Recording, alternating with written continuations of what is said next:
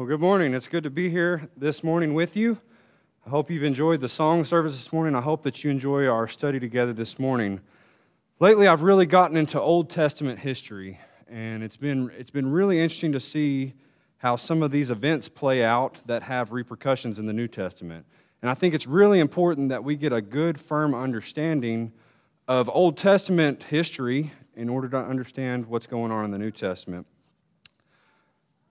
Last time I talked, we talked about the kings of Judah, and we went through each of these kings, and we saw, you know, they might have been good kings, that they did some good things, they worshiped God, but they didn't tear down the idols that the people kept going back to. Every time, the, the, if you didn't read anything else about these kings, you read that they did not tear down the high places. And then we got down to King Ahaz. All these other kings were good kings until we get to Ahaz. And Ahaz was an evil, evil king. And, we, and I alluded to that. And we talked to, just minorly about Ahaz. But this, this morning, I want to go into detail with Ahaz. I really want you to understand Ahaz and how evil Ahaz was. And then we're going to look at the transition from Ahaz to, to Hezekiah. There's a tremendous contrast between these two. Ahaz was evil, evil, evil. And then you get to Hezekiah, and there couldn't have been a more godly king. Hezekiah creates this atmosphere of worship and praise and devotion to God. And I want to see how did he do that? What steps did King Hezekiah go through with Judah and the people of Judah and the priests of Judah that got him to that point, to where they were, they were willing to do that? But before we talk about Hezekiah, let's talk about Ahaz. Ahaz took over the kingdom from his father at age 20. He was 20 years old. So you think about what you were doing at, at 20 years old. Ahaz was running a kingdom and not very successfully. And we pick up in 732 BC, and Ahaz is going to reign for 16 total years. And he's going to die at the age of 36. And I think that's partly because of the way that he ran uh, Judah. So, this is our first introduction to Ahaz. Ahaz was 20 years old when he became king, and he reigned 16 years in Jerusalem. And he did not know he did not do what was right in the sight of the Lord as his father David had done. For he walked in the ways of the kings of Israel and made molded images for the Baals. He burned incense in the valley of the son of Hinnom and burned his children in the fire, according to the abominations of the nations whom the Lord had cast out before the children of Israel. And he sacrificed and burned incense on the high places, on the hills, and under every green tree. And so I mean, we could read this right here and you can understand how evil Ahaz is. He burned his kids in the fire, he was offering his kids as sacrifice uh, to the Baals. And because of all this, Israel invades Judah. Israel and Damascus invade uh, Judah from the north. So here's a, a picture of that. Judah's right here in this red, and Jerusalem is in Judah. Um, that's where all these kings, King Ahaz, King Hezekiah, that's where they're all reigning. And then there's the kingdom of Israel in the blue uh, to the north, and then there's kingdom of, of Aram Damascus, or what we call Damascus, um, in the northeast corner there. These two countries come down and they invade Judah. And with that, when they invade Judah, they take away 250,000 people of Judah captive. And they take them back to their lands. And that's, that's about the population of Amarillo Canyon, be just being just gone. They just take him back. And so um, Ahaz goes to the Assyrian king, and Assyria, we'll talk about them in a minute. They're this, this kingdom from the northeast, the far northeast, that's coming down to start to invade Israel and Damascus and, and Judah and Edom and all these other places. And Ahaz goes to the Assyrian king and asks them, asks them for help says, I know you hate Israel, I know you hate Damascus. Can we partner together? Can we ally together to try and destroy these people? Because they were being invaded. Judah was being invaded, and, and Ahaz was really trying to do anything that he could to stop that. But they don't. They don't help them. And like I said, all these people from Judah are taken captive to the north to Israel and to Damascus. Next thing that happens is the Philistine states, the, the, the, Philistines and the kingdom of Edom, the Edomites, they come in and they invade Judah. And so you can see based on that, that diagram there that Judah is being taken captive and being attacked from all different positions. There's no escape for Judah. And can you imagine that feeling that you're stuck in the middle of this war, being attacked on all sides, no help, no one to call out to, no instruction from your king? God is not in the picture at this point because they don't want anything to do with God. And they don't know what to do. And so they've gone to the Assyrian king and they've asked them for help. What's happening? Why is this happening? The Bible tells us For the Lord brought Judah low because of Ahaz, king of Israel, for he had encouraged moral decline in Judah and been continually unfaithful to the Lord. He had gone to these other kings. That, that was a no no. He was, he was not supposed to go and seek help from other kingdoms. That was explicitly told to, to the kings by God, and he rebelled from that. Moral out, moral decline was, was the, the result of that. He sacrificed the people, he sacrificed um, his children just so he could serve these other gods and because he didn't want to serve his God. He didn't want to serve the true God. And right now, like I talked about earlier, there's a lot going on as far as war in this territory. There's the kingdom of Assyria, I've highlighted in red. And Assyria was really a global superpower at this time. They were really doing this math, massive expansion um, as they were coming west and really southwest down towards Israel and Judah. And the capital of, of Assyria was, was Nineveh. You probably heard of Nineveh. And part of this expansion, like I said, went down through Judah and went down through Israel and Damascus. And this king of Assyria named Tiglath-Pileser is starting this transition down to take over Israel and Judah. So we go back to our other map, and this Assyrian Empire comes down and starts to attack again. I mean, they're being attacked on all sides, and then you add one more uh, conquest of the Assyrian army to try and take over your, your kingdom and try and, and take over your territory. And so Ahaz has another idea. He, he thinks, well, if I can't get him to ally with me, maybe I can just bribe him. And so that's what he did. That's what he does. He goes into the Lord's temple, and here's a, a replica. This is a, a mock up that is on. Uh, on display at the Met in New York. And this is, this is kind of what the temple of the Lord looked like in Jerusalem.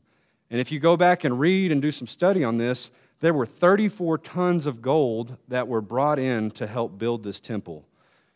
34 tons of gold is worth about $2 billion today. And so he takes this and he, and he goes in and he raids the, he raids the temple. And he takes all this gold that he got from the temple and he gives it to this king of the Assyrian army, trying to bribe him. And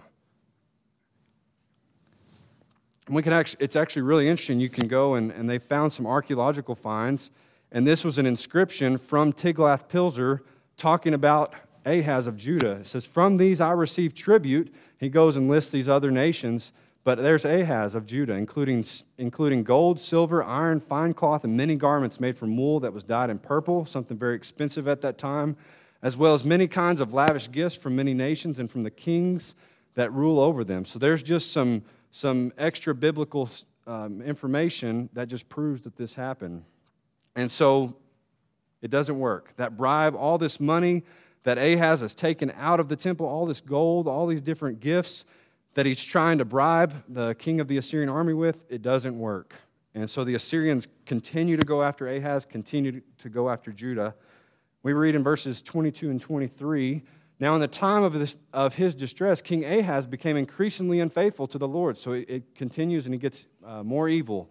This is that King Ahaz, for he sacrificed to the gods of Damascus, which had defeated him, saying, Because the gods of the kings of Syria helped them, I will sacrifice to them that they may help me. So you remember back to our map, and Damascus was in that northeastern corner of our map. And so they had defeated the people of Judah. He had been, uh, Ahaz had been defeated, and so Ahaz has this bright idea of, well, you know, they defeated me, so I'm going to worship the gods that they worship so that maybe I can be strong like that. Maybe I can have, uh, maybe I can succeed too.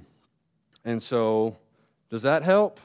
the last part of that verse says, But they were the ruin of him and all of Israel. So we see many, many times the same thing play out. Kings go after other nations' gods, and it doesn't work out. Time and time again, it never works out. But Ahaz is not done yet. So Ahaz gathered the articles of the house of God, cut in pieces the articles of the house of God, shut up the doors of the house of the Lord, and made for himself altars in every corner of Jerusalem. And in every single city of Judah, he made high places to burn incense to other gods and provoke to anger the Lord God of his fathers. And so you see this spiral of events that started with him just asking for help from the king of Israel, uh, king of Assyria. And then it involved him going in and raiding the temple and taking the gold from the temple.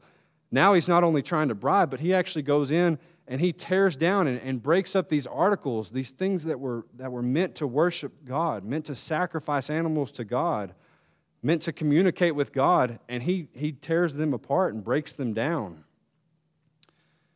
and cuts them into pieces and builds altars out of them to these gods of Damascus.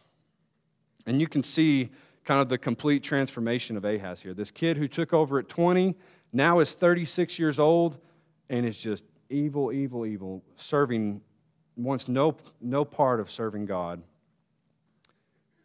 So Ahaz rested with his fathers, and they buried him in the city in Jerusalem, but they did not bring him into the tombs of the kings of Israel. And so they were ashamed of him too. They didn't want to bury him with the rest of these, these good kings, these kings who served God. They didn't want anything to, to do with him. And so we get this feeling of relief. There's a little bit of peace. Ahaz is dead, he's gone. Maybe we can get some peace from that. Then Hezekiah, his son, reigned in his place. And I, and I wonder, in the eyes of, of the people of Judah, what are they thinking at this point? Because generally, whenever you have a son take over from his father in business or whatever, generally the same things continue to happen. The apple doesn't fall far from the tree, as we say. And so they're probably thinking the same thing is, well, just like he just like his father, that's how the son's going to run it. And they're probably worried at this point. But we don't see that with King Hezekiah. In fact, we see a fresh start. And that's what we're going to talk about this morning a fresh start. The example of King Hezekiah. We're going to see what a fresh start looks like. We're going to see examples of how you can turn this evil, idolatrous, self serving nation into a kingdom that has passion for God, into a kingdom who loves God and wants to serve God.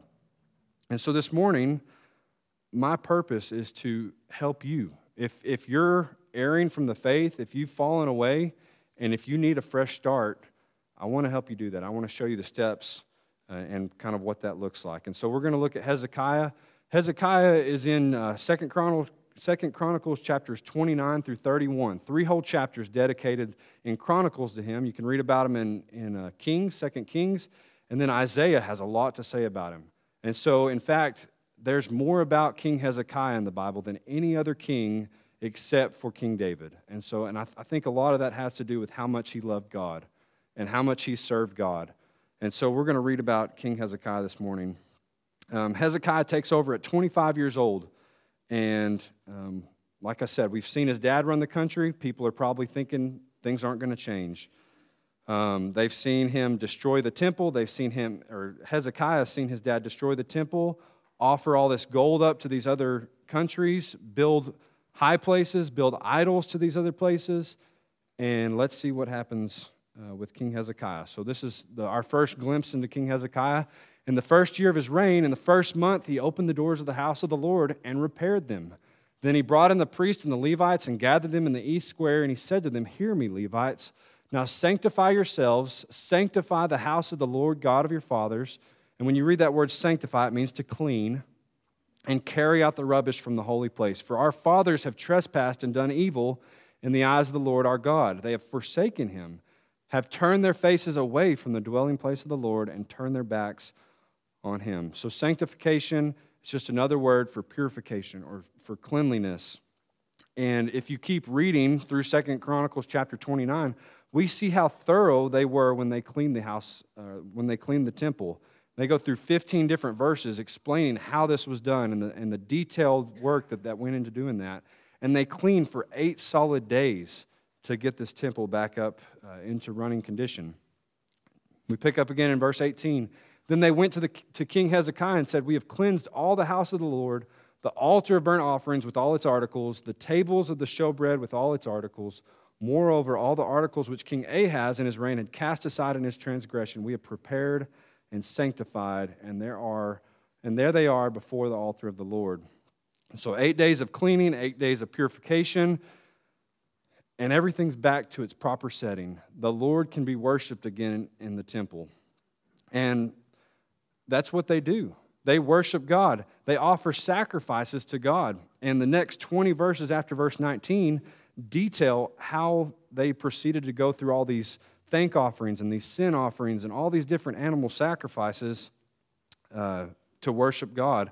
We find out later that there weren't enough priests because of all these different animals that are being offered. So there's, it's just an overwhelming amount of, of money going into this, into this thing. Verse 35 Also, the burnt offerings were in abundance, with the fat of the peace offerings, with the drink offerings for every burnt offering. offering. So the service of the house of the Lord was set in order. Then Hezekiah and all the people rejoiced that God had prepared the people since the events took place so suddenly. And so you think about how amazing that was. Eight days is all this took. Hezekiah takes over day one, we clean the temple. And you can see in this how much these people desired for change, how the people of Judah desired change. They had been through this evil King Ahaz and his reign for, for 16 years. They'd seen how far they had gone from God. And when change takes place, they're willing, they're ready. They're doing anything they can. They're, they're offering so many animals to be sacrificed to make it right with God. And so, next, Hezekiah wants to celebrate the Passover. And you remember what the Passover was? That's just the memorial um, of when God passed over the children of Israel and, and got them out of Egypt. And so uh, Hezekiah wants to, to celebrate that. Verse 5 So they resolved to make a proclamation throughout all Israel, from Beersheba to Dan, that they could come to keep the Passover to the Lord God of Israel at Jerusalem, since they had not done it for a long time in the prescribed manner. So I don't know what a long time is. But evidently, it's been a long time. So much that they don't even really understand what they're doing. They're, they're kind of making some guesswork out of it. But it's been years. And I, I think it's really under, important to understand Beersheba and Dan and where those are. So here our map is again. There's Jerusalem at the northern part of Judah. And Beersheba is down in the southern point, point of Judah. And Dan is all the way up at the very top of Israel. And so um, it's interesting. Hezekiah had jurisdiction over Judah. He didn't have jurisdiction over Israel. There's a separate king completely for Israel. And so King Hezekiah, though, whenever he sends these runners to proclaim this, this Passover feast that they're going to celebrate, he sends them down to Beersheba, but they, he also sends them up to Dan, a land where who knows what's going to happen. They had just been attacked several years earlier by this Israel king, this king of Israel. There's 180 miles difference uh, or between Beersheba and Dan. And so you imagine being a runner going to proclaim this, this Passover, and you travel, I don't know, whatever, 100 miles from Jerusalem to Dan into a land that, that you had no business being in. And people might, might try and kill you. And so but they, nevertheless, they celebrate this. And, and, these runners go throughout Israel and they proclaim what's about to, about to happen in Judah. Verse 12 Also, the hand of God was on Judah to give them singleness of heart to obey the command of the king and the leaders at the word of the Lord. And so, God is with them. God wants this to happen. And God gives them singleness of heart, is what it says here. It, it gives them obedience to King Hezekiah and what King Hezekiah is trying to accomplish here. And so they celebrate the Passover. And they, from chapter verse 13 after this all the way to verse 22, um, they celebrate the Passover and they celebrate the Feast of Unleavened Bread, a, a celebration that lasted for seven days. And these people were so joyous, so dedicated, so devoted when they were doing this that we come to verse 23. It says, Then the whole assembly agreed to keep the feast another seven days and they kept it another seven days with gladness. And so there, there's so much joy, so much happiness, so much spirit and devotion at this time, and, and there's so much excitement going on in Judah right now. It says, The whole assembly of Judah rejoiced, also the priests and Levites, all the assembly that came from Israel, the northern tribe, The sojourners, just foreigners who came from the land of Israel and those who dwelt in Judah. So people are coming to Judah. They're seeing what's happening. They're excited to see this change happening. And they go uh, just to witness what's going on. Verse 26 So there was great joy in Jerusalem, for since the time of Solomon, the son of David, king of Israel, there had been nothing like this in Jerusalem. And so you go back to, to Solomon, and this is when the temple was built. This is when there was so much happiness, so much joy because God now had a, a, a place on earth, a, a, a dwelling place that was permanent. And there was so much celebration with that, and now we read that there hasn't been celebration like that since the king of Sol- since the time of Solomon. And so in, now, as we move into chapter 31, uh, let's see what happens. Generally, whenever something new happens, there's excitement, things are happening, change is happening. What happens? You generally stop and you go back into your old habits. You generally revert back to your old self, your old ways, because it's just easy. Let's see if that happens. Now, when all this was finished, after all this celebration had happened for 14 total days, all Israel who were present went out to the cities of Judah and broke the sacred pillars in pieces, cut down the wooden images, and threw down the high places and all the altars from all Judah, Benjamin, Ephraim, Manasseh, until they had utterly destroyed them all then all the kingdom of Israel, all the children of Israel returned to their own cities, every man to his possessions. So that excitement doesn't burn out. That excitement continues even more so that now they're going out to where these high places were, these places where they would go to try and worship their gods, to be closer to their gods, and they destroyed them. They completely destroyed them. And it's, it's odd to me, not only does King Hezekiah destroy these high places in Judah, but he goes to Benjamin and Ephraim and to Manasseh, all the way up to Dan, and he's destroying these high places. He didn't let the borders of his kingdom define what he was going to, to destroy. And so he goes all the way up there and has courage and determination uh, to destroy these, these high places. So um, after this, after verse 1, um, we read on to see that Hezekiah is making sure that these people are giving generously. And so in the third month, they began laying them in heaps, and they finished in the seven month, in the seventh month. And so when you look at this, laying them in heaps, what that means is they were having mounds and mounds of animals to sacrifice. Thousands and thousands of animals went into to being sacrificed. And we're going to read later, you would really hate to be an animal at this time. I mean, you're being sacrificed if you're an animal living in Judah. And seven months after all of this celebrate, all this celebrating, all this uh, generous giving, we find that they're still continuing to desire God, continuing to desire to do right. They're giving so much that Hezekiah actually has to convene a meeting with all these priests, and they get together and they're trying to figure out what are we going to do with all these animals?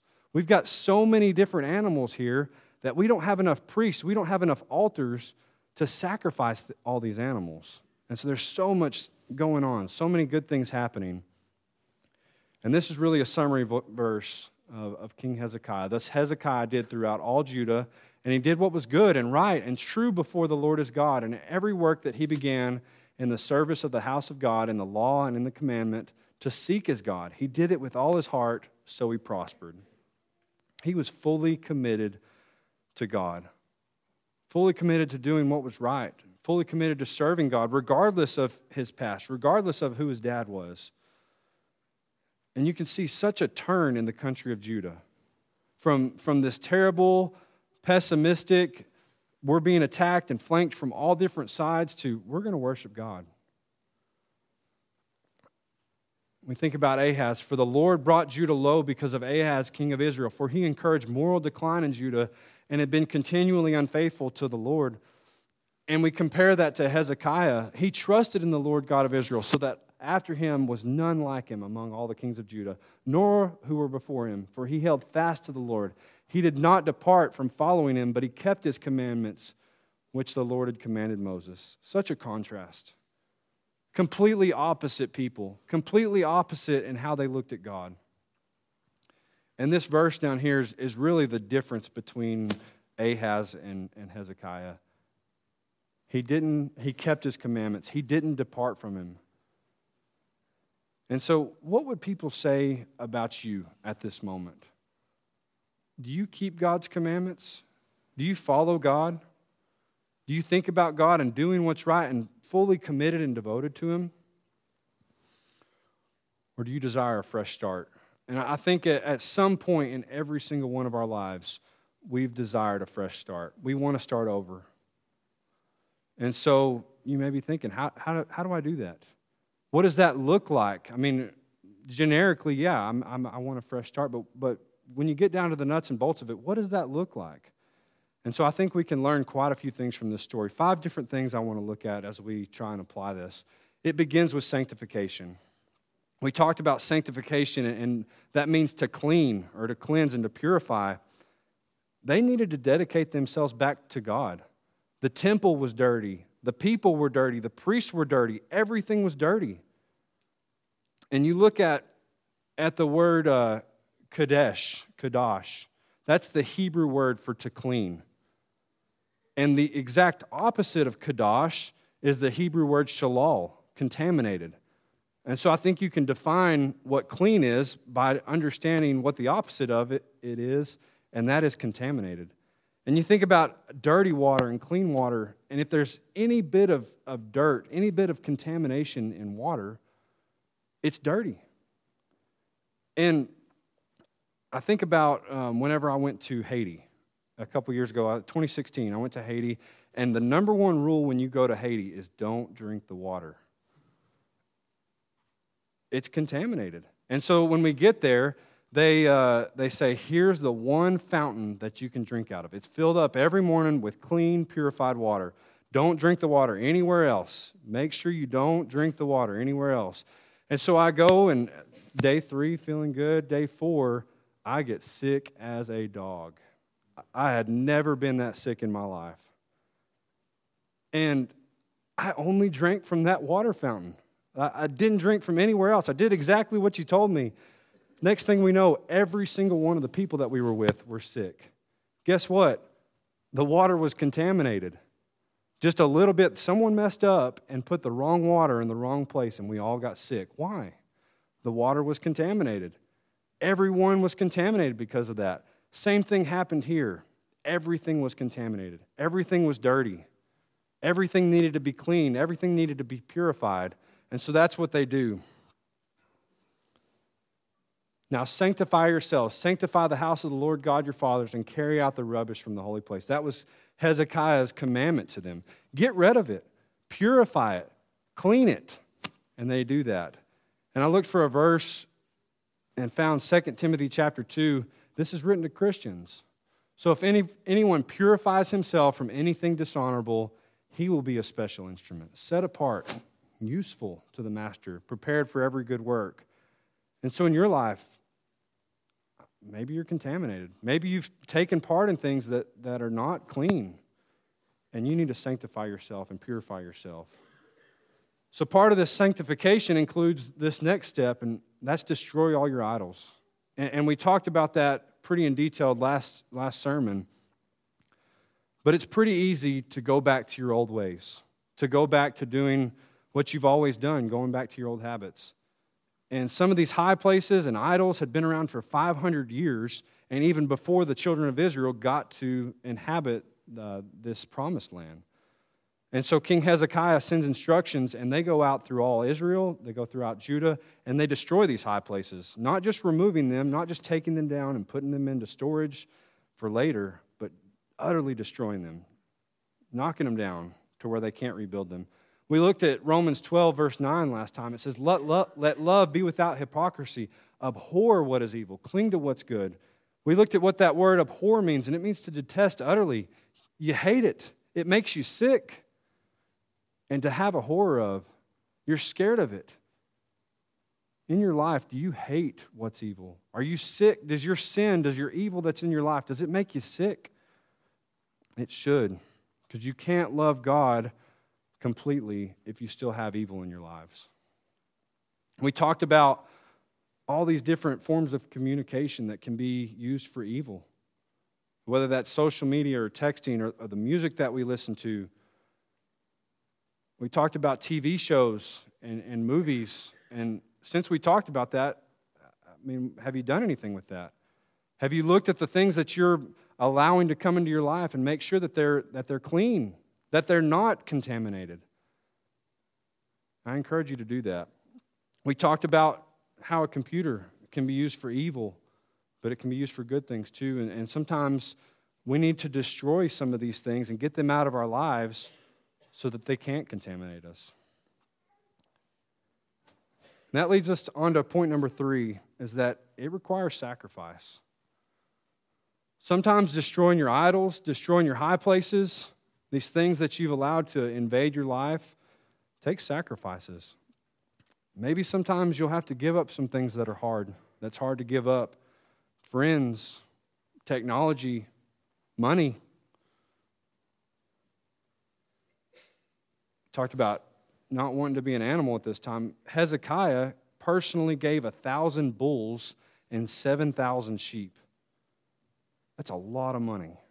That's over $2 million in today's market that, per, that he personally gave so that these people could, could worship God.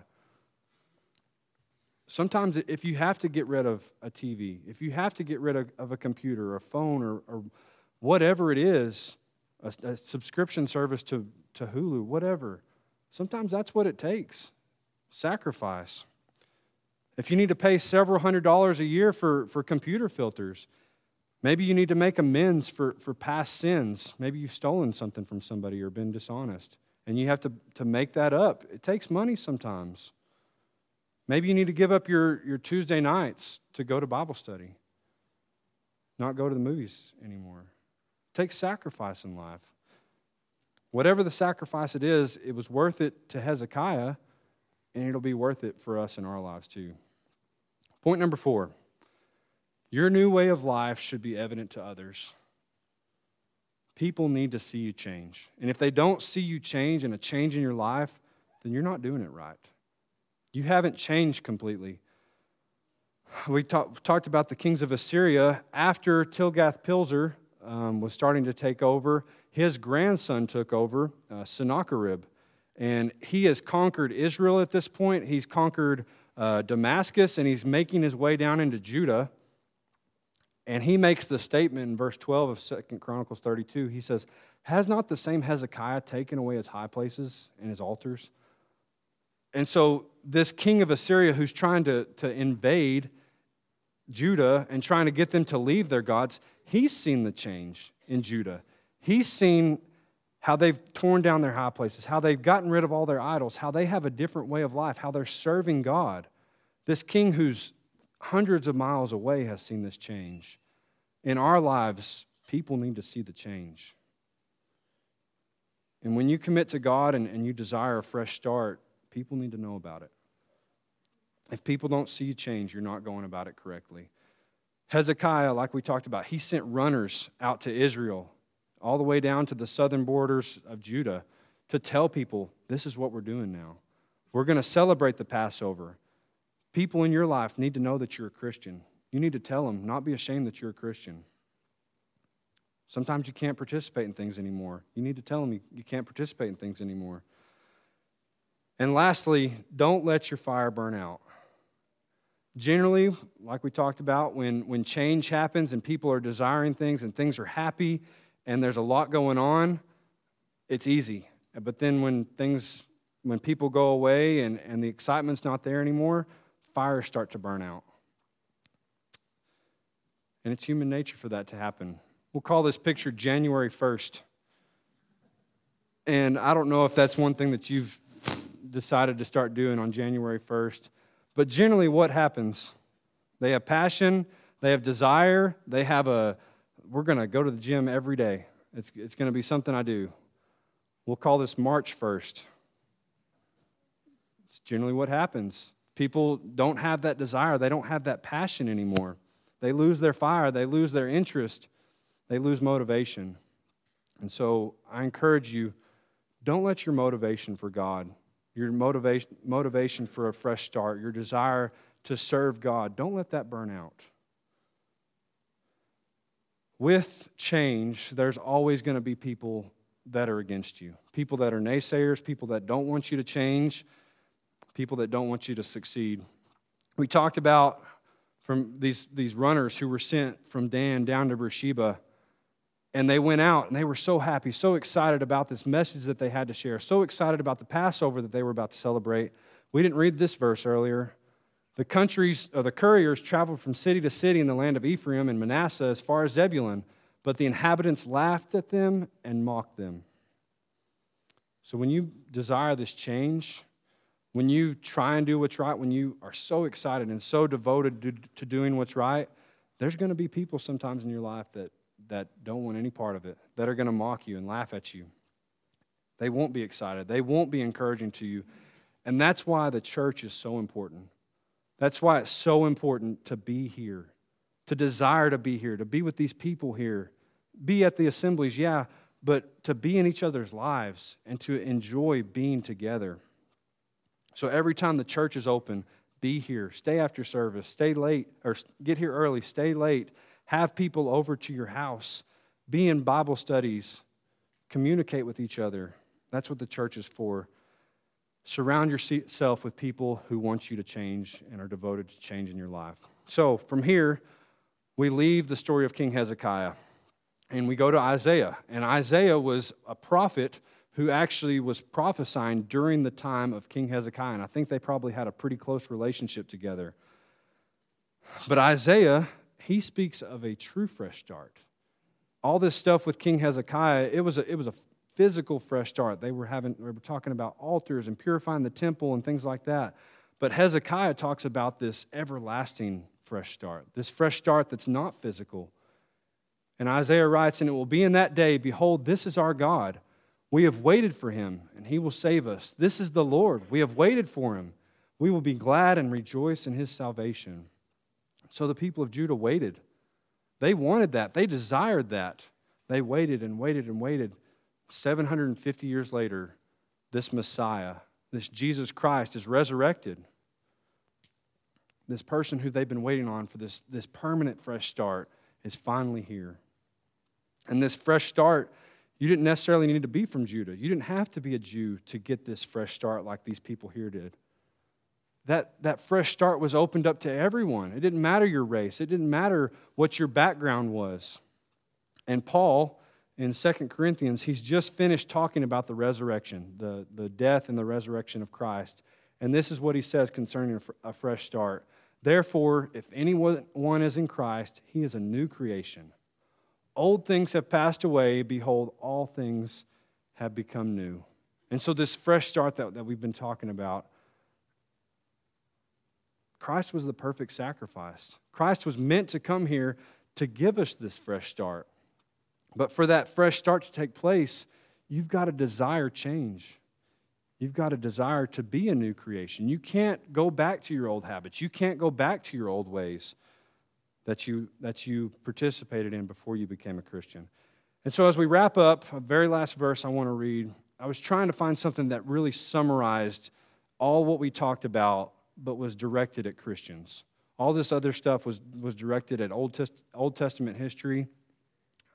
1 John chapter 1, verse 5. This is the message which we have heard from him and declare to you that God is light, and in him is no darkness at all. If we say that we have fellowship with him and we walk in darkness, we lie, and we do not practice the truth. But if we walk in the light as he is in the light, we have fellowship with one another, and the blood of Jesus Christ, his Son, cleanses us from all sin. If we say that we have no sin, we deceive ourselves, and the truth is not in us. If we confess our sins, he is faithful and just to forgive us our sins and to cleanse us from all unrighteousness. So, a fresh start, it's all about repentance. You have to repent. You have to change your life. And when you look at that word repentance, it means a, a 180 degree turn. I was going this way, I'm doing a 180 degree pivot, now I'm doing things like this. That's what repentance is it's a change of life. In your life, maybe you're walking towards darkness. A fresh start involves repentance. You're turning around. Now you're going towards the light. You're no longer walking in darkness, but you're walking towards the light. This morning, you may need a fresh start. We're going to offer an invitation for that. One of the purposes of the church is to help every individual here that when you're walking in darkness, how to, how to do that pivot, how to do that repentance, how to turn around and do what's right. And so, if the church can help you this morning with that, we would love to do that. We'd love to, to get you on that track to repentance and, and to doing what's right and staying in the light. But we also want to see that through and make sure that you stay on that, on that path. And this morning, if you need a fresh start through repentance, or if you need to be baptized and, and truly start your fresh start with Christ, we'd love to do that for you. Please come while we stand and sing our song of invitation.